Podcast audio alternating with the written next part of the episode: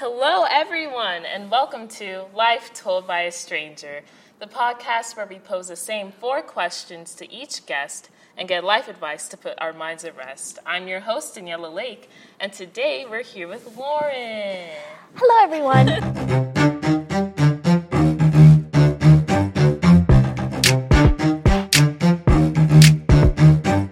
So, Lauren, tell us about where you grew up.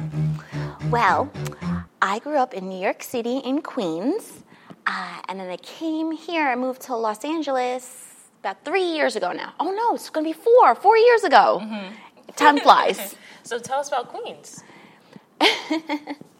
Queens is very interesting because it's the one borough where people do drive, but most people still don't drive. And where I grew up, I grew up on Jamaica Avenue right by the J train line. So I would just walk a block, take the train, never drove, take whatever. So it's very interesting growing up there because you'll be eight, nine years old going on the public bus or the train by yourself Wow. and going to school. and that's normal. Yeah, I don't go on the bus, and I'm 15, so that's cool. Yeah, because it's a lot of responsibility. Yes, so you grow, grow up quick growing up there. Yeah. So, do you have any siblings? I'm an only child. it's so funny. I was teasing. I'm a, I'm a children's librarian at the Studio City Library. Mm-hmm. And yet last week I had a camp, and one of the campers came up to me and said, Miss Lauren, why are you always smiling? And I teased her and I said, because I'm an only child. And she I don't mean that, but it's, it's a joke that I like to like to say mm-hmm. because growing up as an only child, both parents just, you know, I get all the attention, and I still do. Um, even though I'm an adult, I still get all the attention. I get to call my parents every day, and, and it's just all about me. It's fun. Yeah, that's fun. so, tell us about what you do as a kids librarian. Oh, it's a lot of fun. I have to say, it's a lot of fun. It's very rewarding every day. Something happens where, like, wow, I helped someone, or someone left happy. And that's the whole point of the public library that everyone leave fulfilled and happy. And I feel like I do that every day. I do story time, baby toddler story time. We have 100 people and 100 people each hour. It's bananas. Um, I do a lot of science. We're going to do 3D printing in a few weeks. We do a lot of STEAM science programs, like stop motion robot, coding, all these science experiments in engineering, sturdy bridge, um, things like that. We do a lot of, we just have a lot of performers come in as well. Last week we had from the page to the stage, these actors performing stories. It's just a lot of fun. Yeah. Yes, especially for teens and adults. They have a lot of good speakers that come in. They had vegan sushi last week. The last one I went to was this woman, and she was talking about career finding, and so a bunch of stuff like that. the library is a great, especially the library where I work, is a hub of community. Mm-hmm. There's lots of stuff to do there, so I like it. Yeah, I like it too. Okay, so let's get into the four questions. Question number one If you were to write an autobiography, what is one story you would have to include? Well, I definitely would want to include a funny story. So, one of the funny stories that I would include in my autobiography is when I was a nanny. I was a nanny when I, I graduated college and I was going to be a teacher, but then I was like, do I really want to do that? Because I had a couple friends that were already teachers and they, they were stressed and not very, very happy. Nothing against teaching because I think it's the greatest profession there is. But for me personally, I want to do something with children, but that wouldn't be so much following the rules where you can be open and more creative. So I decided to be a children's librarian. So I went straight into getting my master's in library science, and while I was doing that to pay for it, I became a nanny. So uh, his name was Zachary, and he's 14 now. but I had him from 10 months till he was three, and we still keep in touch, and I love him very much.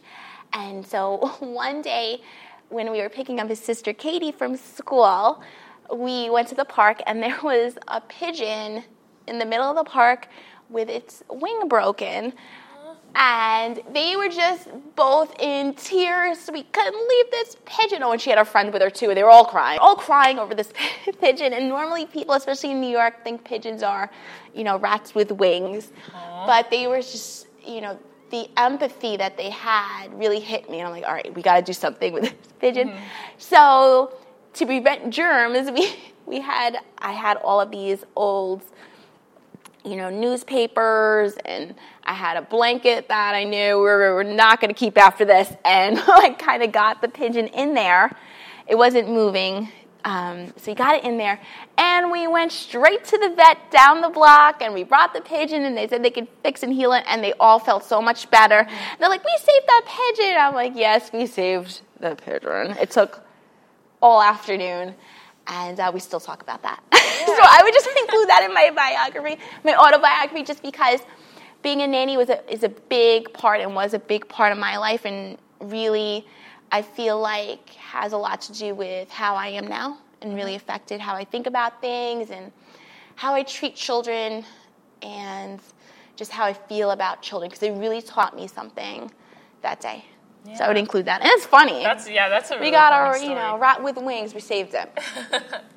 okay, question number two: What do you value the most in a person, and why? Empathy. For sure, I just value people that really, really care, and not care for other reasons or they just care. They're just really understand and are paying attention to the people around them and how they're feeling and are able to pick up people's feelings and and just be open to other people's thoughts and how they think about things and not judging. Mm-hmm. And I'm big on that. So when I meet someone that's like that, I'm like, yes, awesome person. so that's what I value the most. Yeah. Yes. Okay. Question number three putting aside money, fear, and insecurity. What is one thing you would love to do if there were no stakes and you had all the freedom in the world? Oh my goodness. Well, you know, I would do two things. First, I would travel. I would travel and help people. I would volunteer for all these organizations and just leave and travel and go around, and I would fulfill my wanting to help others, but also see other places. Mm-hmm. So definitely. And the second thing is I would just move my parents here and work on picture books and different things and try to figure that out and work together because I always wanted to work with my parents. so, so those would that would be it. If I didn't have to worry about money, oh my goodness, and have my freedom, I would definitely do those two things right away and that's it. And then I'd feel great.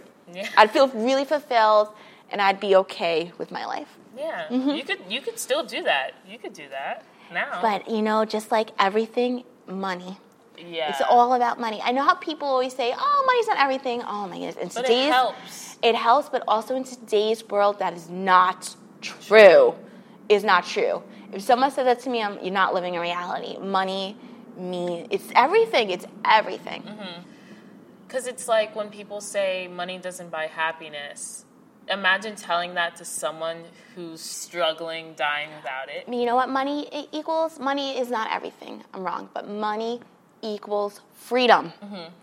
So, okay, if I want to get up and go and volunteer, who's gonna, how am I gonna pay for it when I get back? Like, it's, it's hard to get a job. Mm-hmm. So, when I get back from that, it's going to be hard to find a job. Yeah. And a lot of people that do that either have money to fall back on, they have money saved, or they have family that they can return to that'll help them out until they find something else, you know, find a job. Yeah. Or they're young yeah. And they're in that finding period stage where they don't have to worry yet. I, I'm in my mid 30s, so that's not going to work. okay.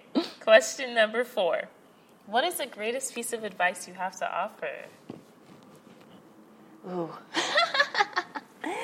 I would say I'm going to give this advice that I would give myself mm-hmm. when I was young and a teenager. I would find things that I like to do right away. It's not about finding your passion because I feel like that's just such a buzzword now and overused. Just things you like to do and have some sort of plan. Have some sort of plan, you know, based on the things you like to do. And I'm not going to use that buzzword passion. I'm tired of hearing that.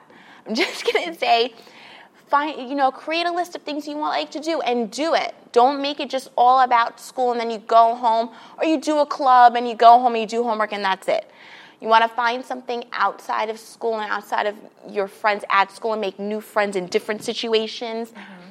and find other things you like to do separated from school. Yeah. And then, you know, make a list and say, maybe I want to do this when I'm an adult. Maybe I want to do this, whatever. But it, it, may, it doesn't have to be one thing, a couple things. And just find your own identity that's not based on school and, and things like that, other, other things. Yeah, that's kind of like mm-hmm. why I'm doing this podcast because it has no connection to anything I do. It doesn't have any connection to my school, mm-hmm. to the library, to the church, to anything else in my life. It's kind of like a whole new, a whole new path. So yeah, and you know what's funny? I remember when we recorded like this the first time. Mm-hmm.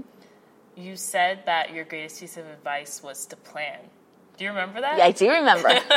I just I just, you know, added to that. Yeah. But definitely have a plan. Definitely have a plan. It doesn't have to be a, a this is it, but you know, some some sort of idea, some sort of, you know, yeah. do what you want to do. Mm-hmm. Mm-hmm. Okay. Thank you so much. Oh, I had so much fun. Thank you. thank you, Daniela. Thank you. And thank you guys for listening. And I hope you guys take something away from this that maybe you learned something or related to something or laughed.